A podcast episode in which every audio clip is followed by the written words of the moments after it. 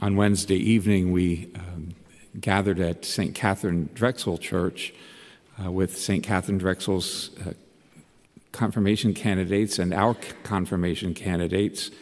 Um, Bishop Senior uh, confirmed all of them, and uh, it was a lovely evening.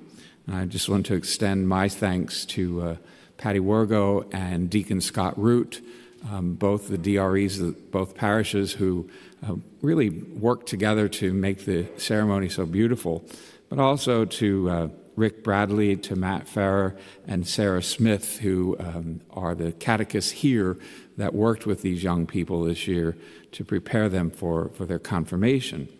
Also to their parents and to their sponsors. A great evening for all of us to renew our hope in, in the uh, promises of God uh, to bring His church to fulfillment through our service to one another. I was thinking that, that night, um, the, the, bishop always meets with the students prior to confirmation, but you're not allowed to go in anymore. It's a, it's a uh, Bishop Gainer's, uh, Bishop, yeah, Bishop Gainer would always keep all the priests out. So I guess so we wouldn't coach them because that's where they ask the questions. You remember when they used to ask them right there at confirmation? remember they they'd put you on the spot. This is not part of my homily, but I remember when I was the pastor at St. Margaret Mary in Harrisburg, um, the eighth grade teacher kept saying I was going to be the person who confirmed because the bishop was ill at the time. And I said, um, she said, now you make sure you ask a question during that confirmation mass. So I asked a question and I asked her to stand up and answer it.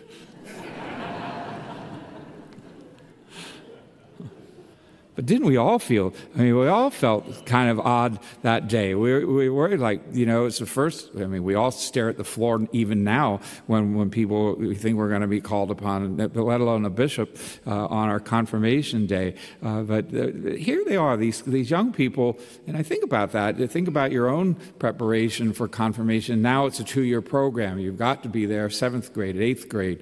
and, and you think about all the things that, that are, are going to happen. You know, you you, got to be prepared to answer anything. Uh, questions about the Beatitudes, spiritual, uh, spiritual and corporal works of mercy in the, uh, uh, in the church, the, the books of the Bible, the holy days of obligation, the, the structure of the church, the hierarchy of the church, uh, the seven sacraments, and, and of course the Ten Commandments. Any of those questions can be thrown out at us at any time by our non believing friends, by those who struggle to find faith. Uh, they could, our confirmation never ends. Our, our saying yes to that Holy Spirit brings us to the, to the front of, uh, of, of the church and to brings us in front of everyone to declare that we believe. You know, we believe these things. We believe what we've been told, what we read, and what we know, and what we feel. Think uh, when I think about this, the, the confirmation ceremony, it really brings us all back to the beginning, to the basics of what was given to us in our baptism. How we were challenged at baptism, even though we were infants, but challenged by, to our sponsors, to our parents, to keep that light burning brightly, to bring us into the fullness of church, into the fullness of loving God and serving our neighbor. Very clear from the beginning of God's relationship with his people. It's very clear. our, our, our life as Christians is so basic. It really boils down to two things, and we hear them a lot. We hear them in the Hebrew scriptures, the Old Testament. We hear them from the mouth of Jesus in the New Testament, the Christian scriptures. And what are those two things? Love God and love your neighbor. That's it. We make it so difficult. We, you know, we take those two commands and, and, we make them difficult. Even Jesus says to us when he, when he does repeat those two commandments, he says, the whole law and all the prophets depend on that. So you know, we're, we're, letting down. If we're not fulfilling God's law, if we're not listening to what God has to say to us, if we're not hearing uh, the cry of the poor, the, our neighbor, in their time of need, we let down God. We didn't let down ourselves. We didn't let down the person we're not going to help. We just directly said to God, no, not doing it. Ten Commandments uh, were laid out for us tonight, very, very important. I was thinking, uh, there's a story told of, of a minister, an older minister, who decides to take a walk around town and he, he runs into one of his parishioners, and his parishioner's job is to break up stones. And he said to him, um, You've got a lot of work there. And the man looked at the minister and said, Yes, Pastor, I certainly do, but I look at these stones the same way I look at as the Ten Commandments. You look at them like you look at the Ten Commandments. How is that? Well, you can go on breaking them, but they can never get rid of them. Never get rid of them. They're always there. They're in the forefront for us. The Ten Commandments are really simple. They're also sensible. They're ten teachings. They're 10 things that God wants us to know about ourselves in our words, in our thoughts, in our words, in our deeds. We can break them up into little sections. You know, what are we thinking about God? What are we saying about each other? How or what are we doing to help one another? What are we doing? The Ten Commandments weren't given to us by God to take all the fun out of life. Jesus had great times with his people a lot of laughter, a lot of dinners, a lot of travel, a lot of discussion. So God's not asking us to be sour or, or, or, or, uh, crabby. He's asking us to fulfill our life and our happiness by pursuing His law. God's not forbidding us to do anything except that. And any other attempt by God, uh, it's, an, it's another attempt by God to form His people. It's a covenant. How many more covenants must God give to us? Was the question, and God said one more. You didn't get the flood, you didn't get the garden, you didn't get this, you didn't get this. One more. I have to sacrifice my own son, and then you'll get it.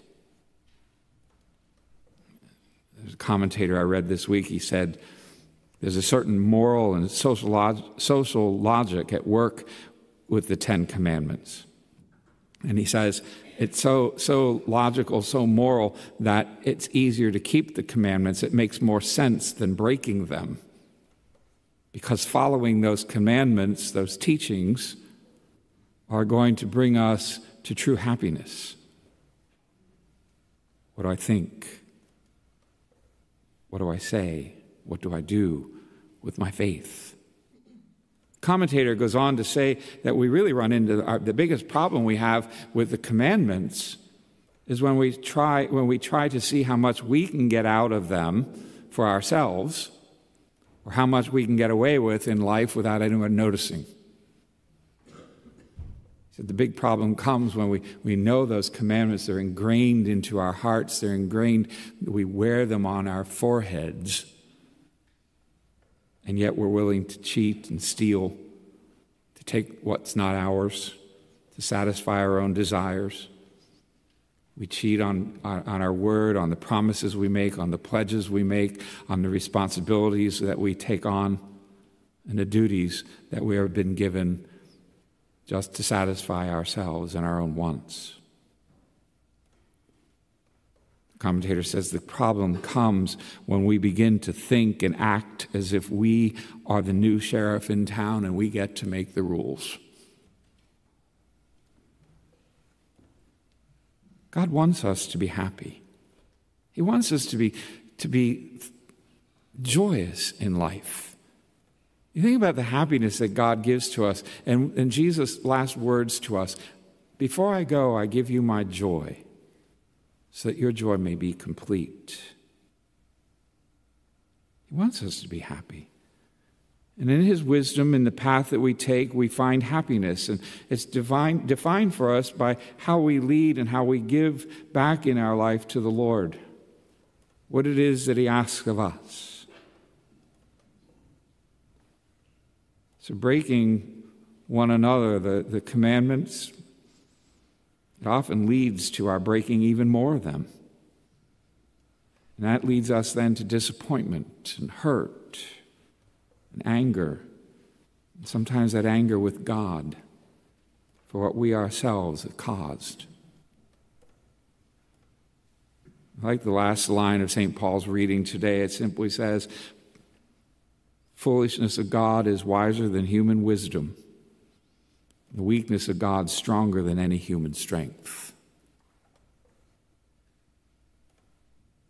Let us move back to the basics. Let us move back to the clear message of God to know Him, to love Him, and to serve Him, and to love our neighbor as ourself.